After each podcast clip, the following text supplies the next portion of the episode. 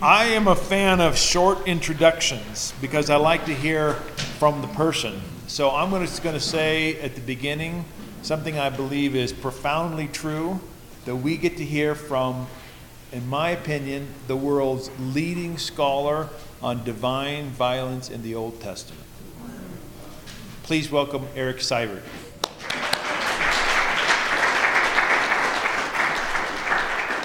I was waiting for you to introduce somebody else. wow, thank you. Well, it's so good to be with you all this morning. Um, I'm really looking forward to this time together. Um, I just want to say a quick word of thanks to Tom Oord for making this a possibility for me to share some of my thoughts with you. Um, at dinner on Monday, a number of you shared how influential Tom Oord has been um, in your own theological journeys, and that certainly has been true of me as well. So thank you, Tom, for all that you're doing and for putting this conference together. So, in you know, such a beautiful setting like this, I feel like I should be talking about some cheery topic like how we can experience God in the mountains or how we can see God's beautiful handiwork in the wildflowers. But instead, I come to you with a message titled, The Lord Will Take Delight in Bringing You to Ruin and Destruction. um, you might be thinking, like, well, what the heck? Didn't this guy get the memo? Right? Um, it certainly doesn't sound very inviting, but stick with me. Um, while I am initially going to focus on the problem, my ultimate goal is to offer a solution, one that I hope will be helpful to you as you navigate um, some of the difference between what the Bible says about God and what I suspect uh, many of you actually believe about God. So, that said, let's go ahead and dive in. Uh, no matter how you quantify it, God is responsible for a lot of violence in the pages of the Old Testament. According to Professor Raymund Schwager, more than 1,000 passages, Old Testament passages, emphasize God's anger, violence, and vengeance, and more than 100 additional passages contain God's commands to kill others. So, in these 1,100 passages, God drowns humanity, sends plagues, hardens hearts, instigates war, and even commands genocide, although some scholars dispute that designation. So, here's just a brief sampling. Then the Lord rained on Sodom and Gomorrah sulfur and fire out of heaven. He overthrew those cities and all the inhabitants of the cities. Genesis 19, 24, and 25. At midnight, the Lord struck down all the firstborn in the land of Egypt. There was a loud cry in Egypt, for there was not a house without someone dead. Exodus 12, 29, and 30. But as for the towns of these peoples that the Lord your God is giving you as an inheritance, you must not let anything that breathes remain alive. You shall annihilate them, just as the Lord your God has commanded. Deuteronomy 20, 16, and 17. Thus says the Lord of hosts Now go and attack Amalek and utterly destroy all they have. Do not spare them, but kill both man and woman, child and infant, ox and sheep, camel and donkey. 1 Samuel 15, 2 and 3. Passages like these could be multiplied many times over. Over and over again, the Old Testament emphasizes God's participation in violence and killing. It's a major theme, something that occurs with disturbing frequency and ferocity. As Professor Peter Enns puts it, quote, God killing people isn't a last ditch measure of an otherwise patient deity. It's the go to punishment for disobedience.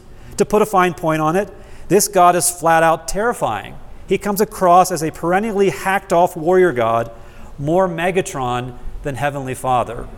End quote. One way this is evident is by observing the number of people God kills in the Old Testament.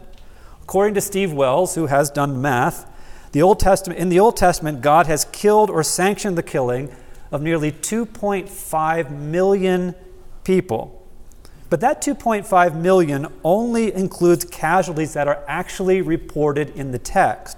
If you included all the people who perished in the flood, or in the destruction of Sodom and Gomorrah, or in any number of other stories that don't contain body accounts, Wells estimates that number would be 10 times higher. Now, understandably, all this death and destruction is terribly troubling to many Christian readers, including a number of my students. So here's how one of my former students expressed their concern in a written assignment. The student writes A lot of times I wonder why God in the Old Testament is so dissimilar to God in the New Testament. It seems as if in the Old Testament he is very vengeful and angry with those who disobey him.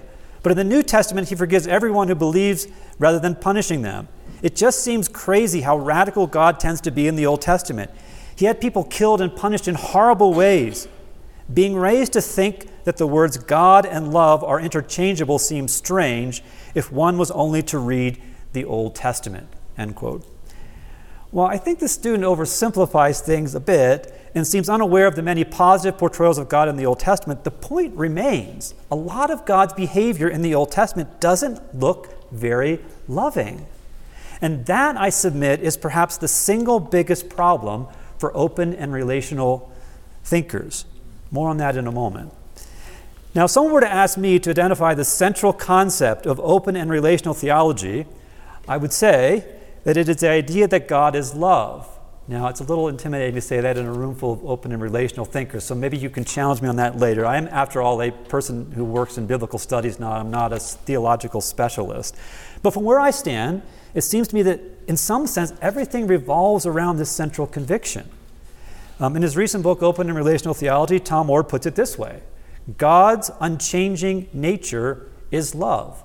Love is what God does. Love comes logically first among the divine attributes. God cannot not love. Open and relational theology says God must love. End quote. Everything we know about who God is and what God's, God does is judged by the logic of love. Again, to quote Tom Oord, open and relational theology uses the logic of love to make sense of what God can and can't do. Of course, this begs the question what is love? Now, just true moment of confession. I confess I was not at Tom's presentation yesterday morning. Um, my wife and I skipped out for a longer hike somewhere else. So, um, and part of the hike included a section in which we were on something called the Devil's Staircase. So, so maybe I've really missed, missed this. Um, and you probably already know this, but um, as Oord defines it, to love is to act intentionally in relational response to God and others to promote overall well being. I'm especially interested in the final part of that definition this notion that love promotes overall well being. So, if God is love, that means God is always working to pr- promote the well being of all life. But how in the world does God's violent behavior in the Old Testament do that? How does giving one man's wives to another man so he can rape them in public view promote the overall well being of the women who are sexually assaulted? 2 Samuel 12 11. How does commanding and participating in wholesale slaughter, the slaughter of the Canaanites, promote the overall well being of the men, women, soldiers, civilians, toddlers, and infants who are now dead? Deuteronomy 7 2. Or is it loving to strike an innocent child with a terminal illness? Or to order a woman to submit, to return and submit to an abuser? Or to send wild animals to kill people who don't worship God the right way? Yet the Old Testament claims God does all these things and more. If that's true, then this God looks nothing like the loving God beautifully described by open and relational thinkers. Rather than promoting overall well being, God's violent behavior in the Old Testament does enormous harm. In fact, it's difficult to conceive of violence without talking about harm, and it's embedded in my own definition of violence that you can see on the handout. If love is about promoting overall well being, and violence involves doing harm, it would seem that violence and love are mutually exclusive. Love looks out for the interest of others, it serves. Violence looks out for the interest of the perpetrator, it dominates.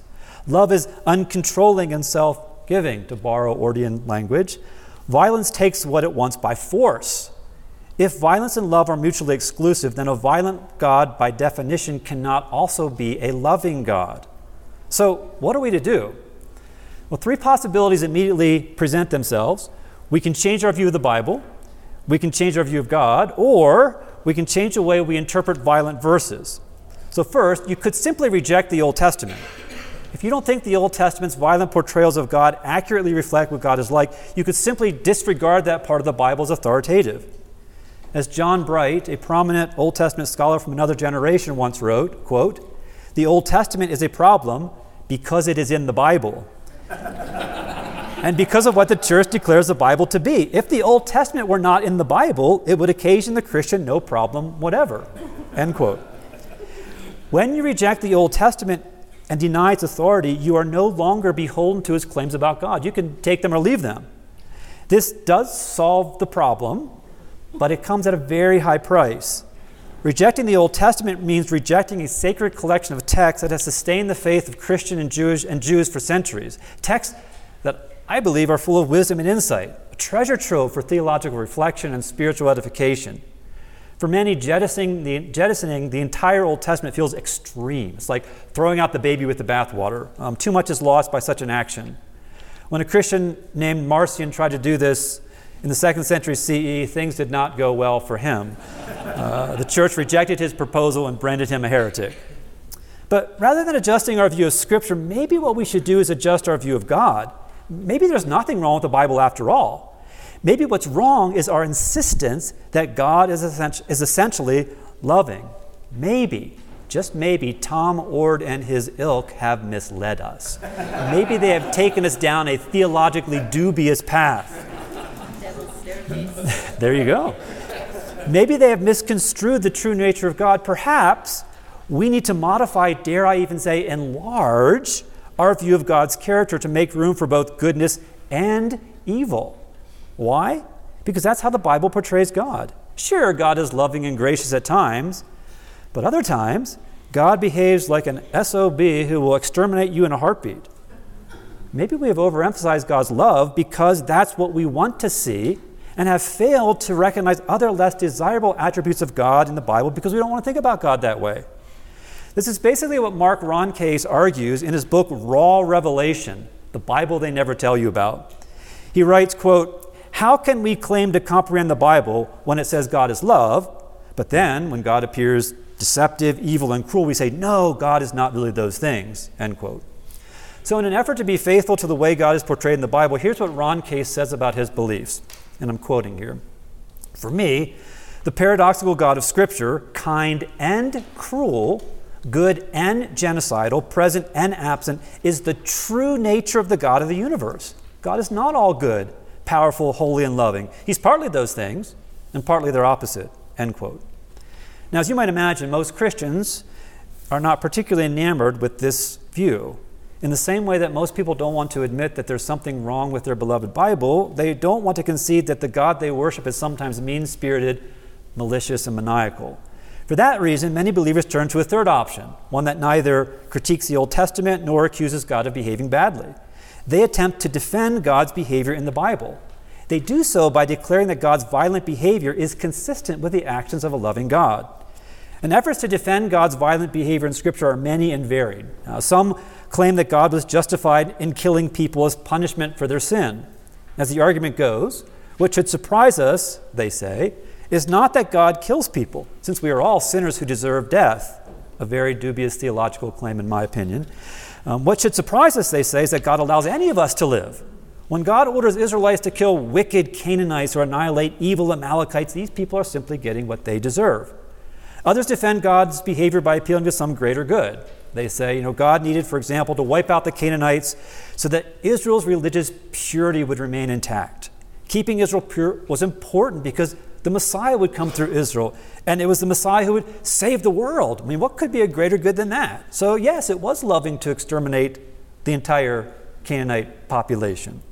Others appeal to mystery, claiming that God's ways are higher than ours. We're finite beings. We can't see the big picture. We don't know the whole story. We just have to trust that whatever God does is right because God is the one doing it. Approaches like these are especially popular among theologically conservative scholars and interpreters. And as you might have guessed, um, I don't find any of these three approaches particularly compelling. I don't think we should chuck the Old Testament. I'd be out of a job if we did. uh, nor do I believe that God is evil or behaves unethically or immorally. And I am absolutely convinced it is a fool's errand to try to defend God's violent behavior in the Old Testament and call it loving. So, where does that leave us? Um, what should open and relational theologians do with the violent Old Testament portrayals of God? So here's my proposal in a nutshell. We should deconstruct them. I believe the only adequate way to address all the problems these images raise is, is to demonstrate that God, the living God, does not behave violently, biblical text notwithstanding. There are several things that can help us in this regard, and I want to take a little time to explore um, several actions we can take, or maybe better said, postures we can adopt that can help us accomplish this. So, first, I think it's essential to stress the human origins of the Bible. Whatever else we say about this book, we should acknowledge that practically speaking, practically speaking, these texts came from people, not God. They were written redacted and compiled by human beings, folks not all that unlike you and me. These individuals, or biblical authors as we sometimes call them, wrote these texts for all sorts of reasons to make sense of national tragedies like the exile, to legitimate kings like Solomon, to build a sense of national identity, to help people worship, to encourage people to live godly lives, and so forth. People controlled the formation of the Bible. They decided what would be included in these texts. They made choices about how they would portray God in others. There are human fingerprints all over the biblical text. The Bible did not fall from the sky on golden tablets in upstate New York, or just west of the Tetons for that matter. And while all Christians acknowledge some degree of human involvement in producing the Bible, many emphasize, and I would argue overemphasize, God's role in the process. Many people believe God exercised a high degree of control over the formation of the Bible, especially over the particular content of the Bible. They believe God ensured that human authors accurately conveyed the truth about God and God's involvement in the events they described. This often leads them to regard the Bible as inerrant or infallible. Because of that, they are convinced that what they read in the pages of Scripture is absolutely trustworthy and reliable. The Bible is, to their way of thinking, divine revelation. But traditional views of inspiration and biblical authority like these make it well nigh impossible to question the validity of violent biblical portrayals of God. They also perpetuate misguided assumptions about the nature of Scripture itself, namely that biblical texts are always historically reliable and that all portrayals of God are theologically trustworthy. While I understand the desire to, to view the Bible this way, it simply does not correspond to the evidence at hand either the external manuscript evidence or the internal witness of the Bible itself and all of its amazing wildness, diversity, and contradiction. Rather than viewing God as an over involved editor who micromanaged the process, it is much more accurate to understand the formation of biblical text as a human endeavor or a human product, as Marcus Borg puts it. That does not mean God was totally uninvolved in the process, as Borg suggests. But in keeping with one of the core tenets of open and relational theology, it suggests that God did not control the process. I realize this is hard for many believers to accept. They are so convinced that the Bible is perfect, or nearly so, that they go to great lengths to defend it. Brad Jersak puts it this way quote, Evangelicals are more committed to defending the integrity and perfection of the Bible than defending the integrity and perfection of God. We would rather concede that God is the author of genocide than concede that the Bible is wrong for saying so. We would rather waste our time trying to defend God's killing sprees as morally justifiable than admitting the textual portrayal is inaccurate. End quote. So here's the cold, hard truth it is impossible to have both an inerrant Bible and a morally perfect God. And so, what I'm proposing is that it's our view of Scripture that needs to change, not our view of God. But that's only possible when we recognize and embrace the very human origins of the Bible. Another way to deconstruct violent views of God is to contextualize them. Um, people across the ancient Near East believe that God punished individuals, communities, and even entire countries by sending illness, natural disasters, and historical catastrophes. They believed the gods not only engaged in warfare, but were ultimately responsible for victory and defeat in war. Um, this is easily demonstrated with numerous texts and inscriptions across the ancient world. The violent nature of the gods was a theological given, unquestioned and embraced by people everywhere. Since Israel was part and parcel of that environment, it's unsurprising to discover that Israel conceived of God in similar ways. This is a very important point, one that I think has huge ramifications for how we assess Old Testament portrayals of God. It suggests that rather than revealing something unique about God's characters, these violent portrayals may simply reflect the historical milieu of which they were a part. In other words, they say more about the cultural context from which they emerged than they do about the nature of God. In short, it's likely that Israel portrayed God behaving violently because that's what everyone else in the ancient world did. Third, if we hope to challenge violent views of God, it is imperative that it is imperative to acknowledge that God did not say or do everything the Old Testament claims. I think there are many pieces of evidence that point in this direction. We've already touched on one of these the fact that Israel's violent portrayals are culturally conditioned. So let me just briefly mention two others here. First, archaeology has demonstrated rather conclusively that some stories in the Bible never actually happened. For example, critical biblical scholars no longer believe the Israelites came to possess the land in the way described in Joshua 6 through 11. There was no pan Israelite military takeover of major Canaanite cities. Instead, many of the earliest Israelites were themselves displaced Canaanites who, joined, who were joined by other people moving around during a time of great migration across the Mediterranean world. As American archaeologist Bill Dever says, quote, there is little that we can salvage from Joshua's stories of the rapid, wholesale destruction of Canaanite cities and the annihilation of the local population. It simply did not happen. The archaeological evidence is indisputable. End quote. So, to give you just a small sampling of that evidence, I would direct your attention for a moment to the cities of Jericho and Ai, the first two cities reportedly conquered by invading Israelites. Both of these cities have been identified and excavated by archaeologists, but neither fits the narrative of Joshua 6 through 11 very well. Archaeologists have discovered that Jericho and Ai were uninhabited at the time the Israelites supposedly destroyed them. In fact, Ai had been uninhabited for about a thousand years.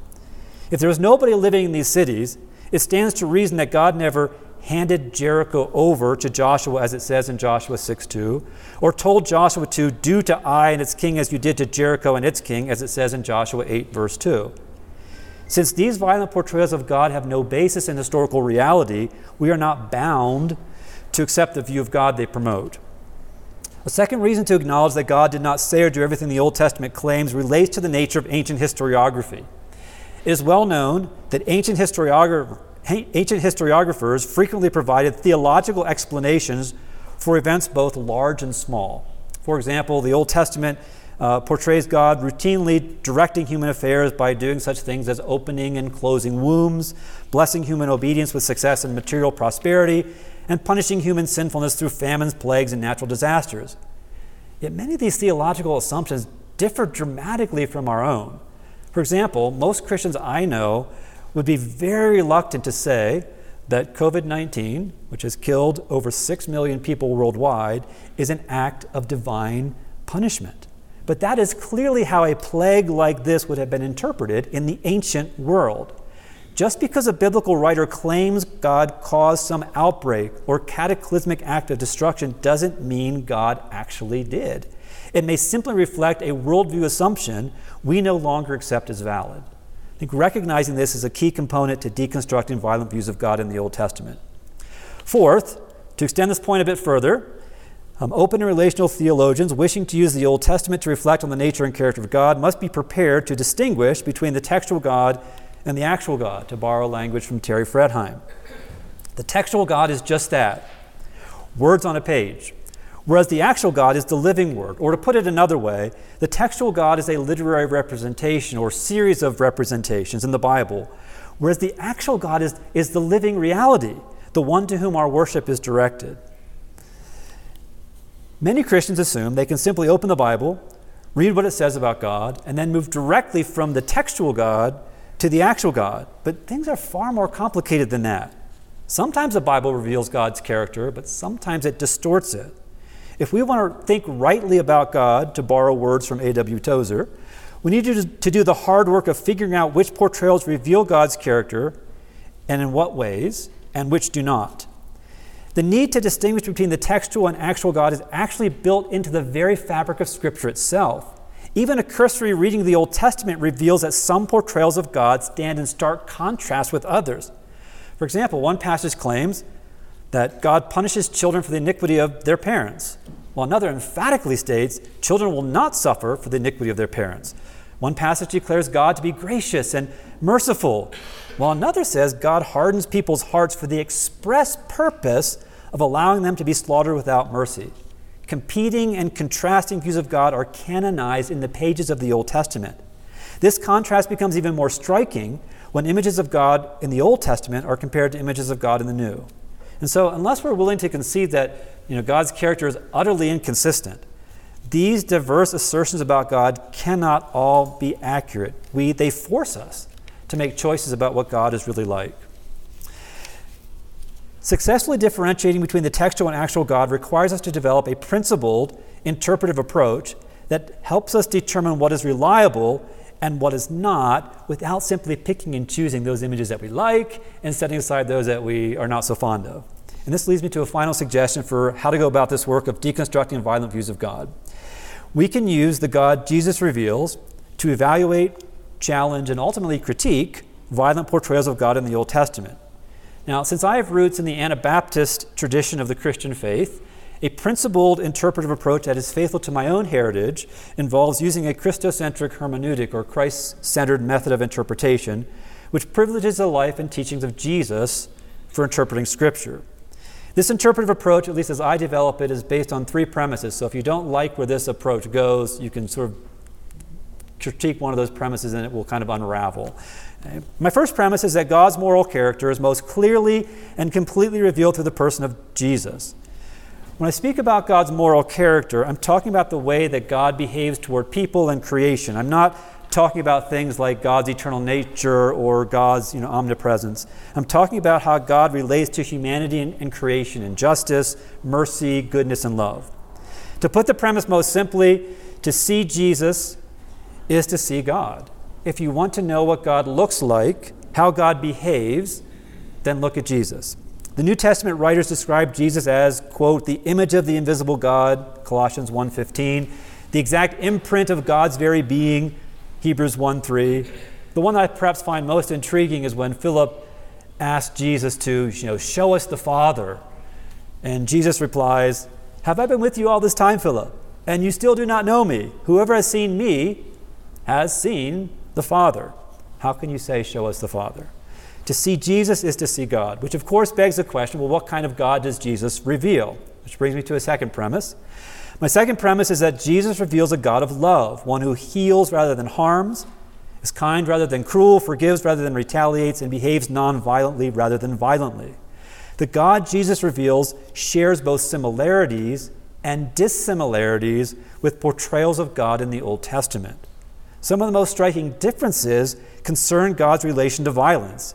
In Jesus, we see a God who absorbs violence rather than perpetuates it, a God who loves enemies rather than kills them, a God who is characterized by grace rather than wrath. The God Jesus reveals overcomes evil by the power of suffering love, not by the power of the sword. Now, to be clear, I'm not suggesting that Jesus came preaching some brand new view of God that was absent from the Old Testament or from Israel's past. Rather, I'm arguing that Jesus was intentionally selective about which images he endorsed and which images he did not. Jesus embraced and promoted views of God in the Old Testament that reflected God's love, compassion, and mercy, while at the same time largely ignoring those which portray God's wrath, violence, and retribution. Apparently, Jesus believed some Old Testament portrayals were serviceable and some were not. We get a taste of this at the very beginning of Jesus' ministry. When Jesus is in his hometown synagogue in Nazareth, he takes the scroll of Isaiah and reads, The Spirit of the Lord is upon me, because he has anointed me to bring good news to the poor. He has sent me to proclaim release to the captives and recovery of sight to the blind, to let the oppressed go free, to proclaim the year of the Lord's favor. What is striking about this reading is that Jesus stops mid sentence. The verse goes on to speak about the day of vengeance of our God, but Jesus stops just prior to the prophetic punchline, as C.S. Cowles puts it. The part that Jesus leaves out refers to the much anticipated day of the Lord when Israel believed God would intervene to settle scores and subdue their enemies by whatever means necessary. Jesus apparently had a rather different view of God's attitude toward Israel's enemies and sinners generally than many Old Testament, Old Testament passages would suggest. The Old Testament routinely portrays God as being hostile toward the wicked and those who do evil. In Zephaniah 1 3, God is dis- depicted as one who will make the wicked stumble. And in Psalm 3 7, God is one who is said to break the teeth of the wicked. Jesus suggests precisely the opposite. In the Sermon on the Mount, Jesus describes God as one who is, quote, kind to the ungrateful and wicked, Luke 6:35. And Jesus commands his followers to love enemies, not because it's just some great moral philosophy, but because that's what God does. We are a long way here. It's a long way from killing Canaanites and Amalekites. Jesus also challenges violent views of God rooted in Israel's beliefs about divine reward and punishment. Despite the Old Testament's insistence that God punishes sinners and rewards the righteous, look at Deuteronomy 28 sometime, an entire chapter that makes that point.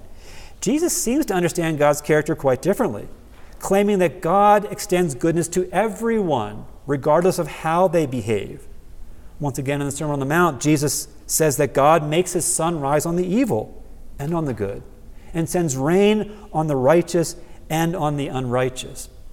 In other words, God gives good gifts to everyone indiscriminately. God is not nice to the righteous and mean to the wicked. God is kind to all, and God's gracious provisions are lavished on everyone, regardless of how worthy or unworthy they might be.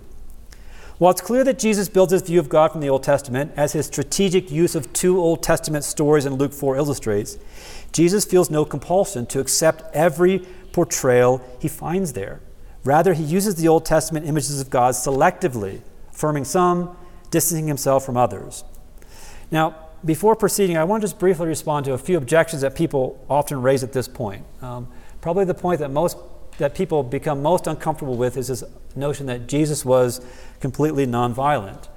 Um, so, with respect to Jesus and violence, um, some point to the incident in the temple where Jesus overturns tables, um, and according to John's version, uses a whip to drive out some animals. Doesn't that suggest Jesus was violent? They ask.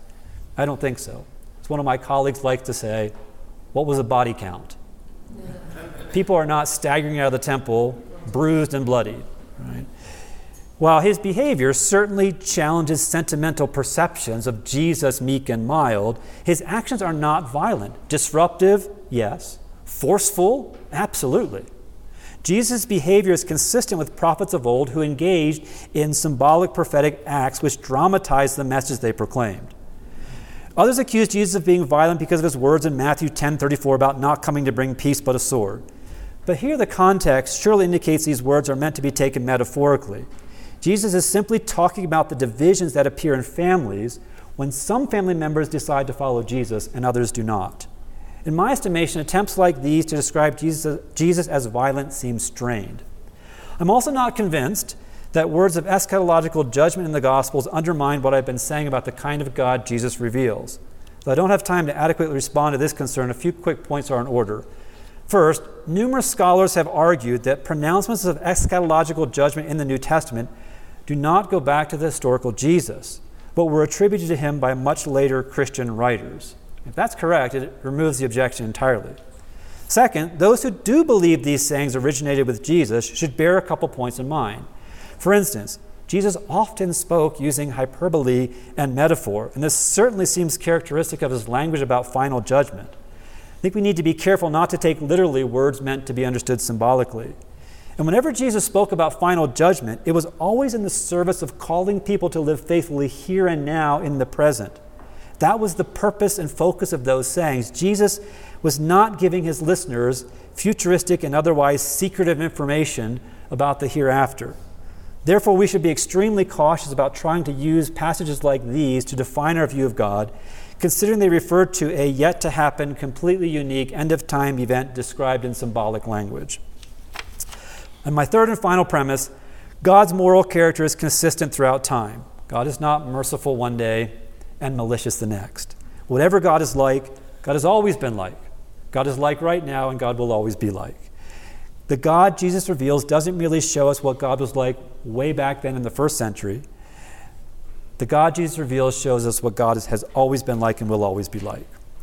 But if God's moral character is unchanging, then this revelation of God is key to knowing what God is like. Now, if you can accept those premises, um, it leads you to an important interpretive conclusion. Namely, the God Jesus reveals should be the standard or measuring rod by which the trustworthiness of all biblical portrayals of God are evaluated. So I like to tell my students, you know, I'm standing with Jesus, right? Jesus is my guide here. I'm not picking and choosing ones I like and setting aside those I don't. I'm using, I'm letting, I'm allowing Jesus to guide my thinking here. To quote C.S. Cowles again, if ours is a Christ like God, then we can categorically affirm that God is not a destroyer.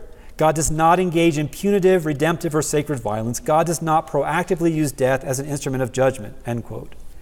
God doesn't murder Egyptian babies. God doesn't strike people with leprosy. God doesn't send poisonous snakes to kill grumbling Israelites. Literary portrayals of God in the Old Testament notwithstanding. Violent behavior is inconsistent with the God Jesus reveals and should not be allowed to color our view of God. Now, before leaving this point, um, let me just say I realize that using Jesus as a guide will not work for everyone. Certainly not for those in the Jewish communities, but even for some Christians, this, is, this, this will be a difficult uh, point. My larger point here is simply to say we need to have some kind of principled interpretive approach to help us navigate that distance between the textual God and the actual, actual God. There are other options out there. So, where do we go from here? So, before closing, I want to suggest a, a, number of responses that are more practical that I think are congruent with the proposal I've been making. These are things I think all of us can do when talking about God in Scripture.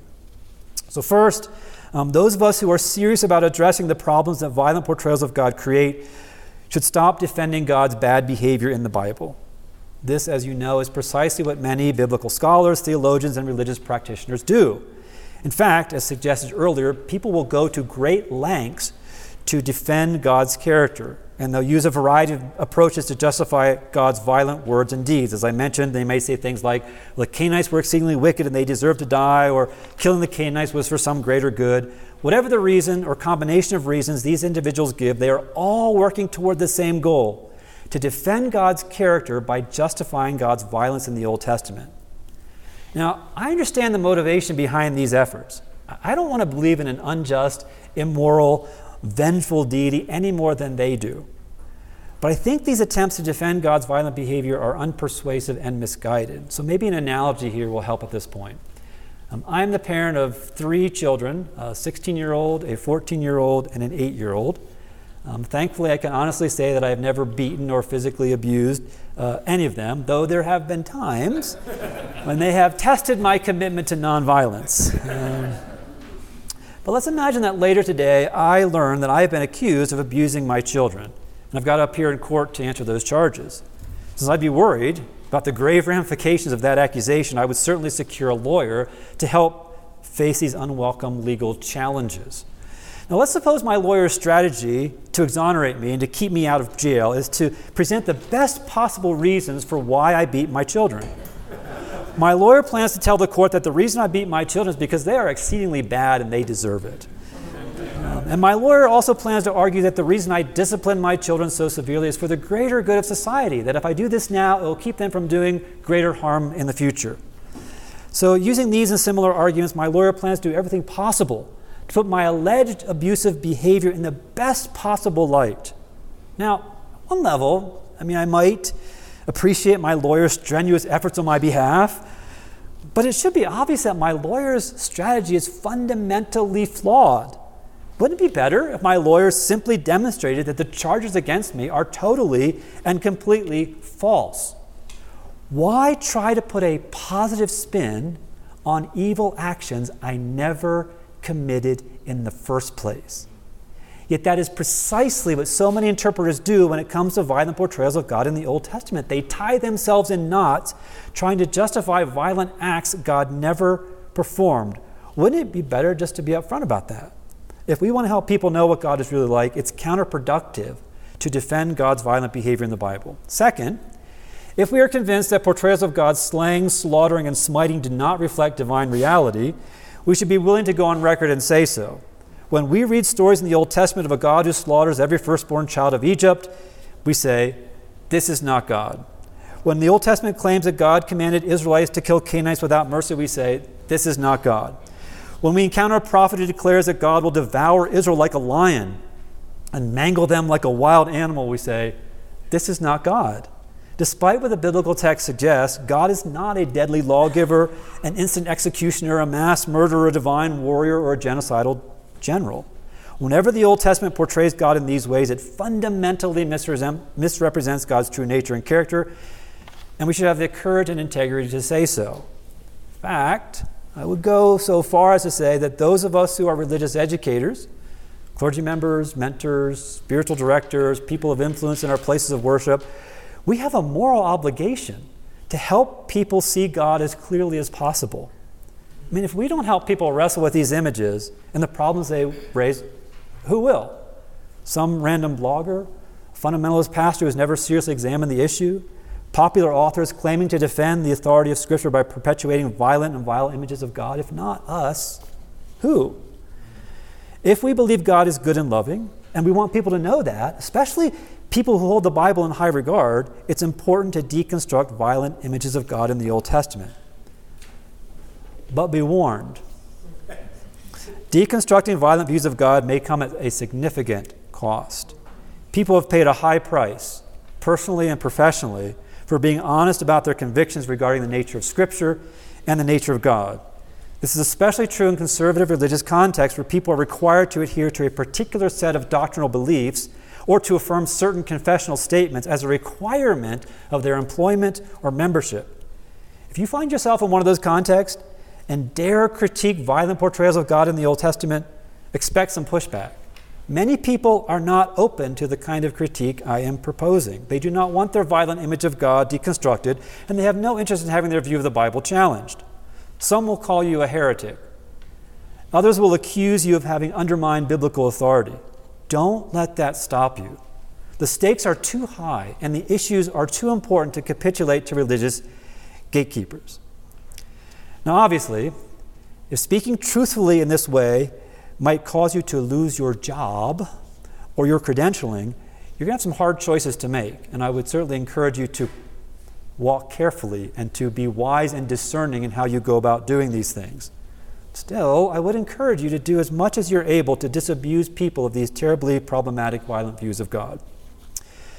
Third, at the same time we are deconstructing violent images of God, we should simultaneously be reconstructing an alternative view of God, one that is free from the violent cultural trappings that have distorted the truth about God's nature for so long.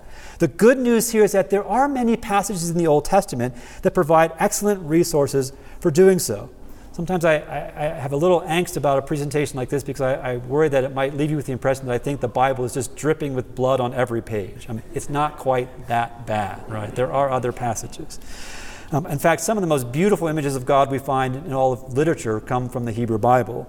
Um, just to give you a couple quick examples, um, speaking of Israel's early years, God says to the prophet Hosea, I led them with cords of human kindness, with bands of love. I was to them like those who lift infants to their cheeks. I bent down to them and fed them. Hosea 11:4. And the psalmist speaks of God's great mercy and grace in Psalm 103. God does not deal with us according to our sins, nor repay us according to our iniquities. For as the heavens are high above the earth, so great is his steadfast love toward those who fear him. As far as the east is from the west, so far he removes his trans- our transgressions from us. I mean, we could spend the rest of the conference talking about all the Old Testament passages that emphasize God's love, loyalty, commitment, and grace. We can and should emphasize these positive images and construct a more adequate and accurate view of God's character. Specifically, we should help people understand that God is fundamentally defined as love. The actual God is passionate about reconciliation and redemption, not revenge and retaliation. This is a God who's in, the business of saving people, not slaying them. This God is characterized by self giving, others empowering love, as Tom Oord so helpfully expresses it. We should utilize all the resources at our disposal within our sacred text and other disciplines to help people see this God as clearly and accurately as possible. Finally, after deconstructing violent portrayals of God in the Old Testament, it is important to find ways to use these passages constructively. This is especially true for those of us in the Christian tradition who affirm that Scripture is useful. Although discussion of how to do this is beyond the scope of the time I have this morning, I'm going to make just two quick suggestions. Um, first, rather than focusing on the divine violence in a particular passage, consider reading the story from the perspective of the victims of the text, the victims of the violence. Maybe look at the flood story from those outside the ark rather than from those inside, or read the story of Jericho from those inside the city rather than from the Israelites coming in from the outside. Doing that um, helps us realize these people are human beings created in God's image, and it cultivates compassion within us for others. And that can be really useful. Or alternately, you might explore various ways the church has misused Old Testament passages containing divine violence to justify wars, to steal land, to kill others. Hopefully, reviewing the troubling legacy of passages like these will sort of stand as a warning to help us not go and do likewise. In conclusion, uh, violent Old Testament portrayals of God have been with us for a long time. Uh, they are not going away anytime soon. So, while this does pose a problem for open and relational thinkers, I hope that some of what I've shared this morning um, will have given you some tools to mitigate that problem. While the textual God, the textual God, may delight in bringing you to ruin and destruction, the actual God never behaves that way. Instead, the actual God loves lavishly and invites us to do the same. So hopefully, as we see God more clearly, we'll do just that. Thank you.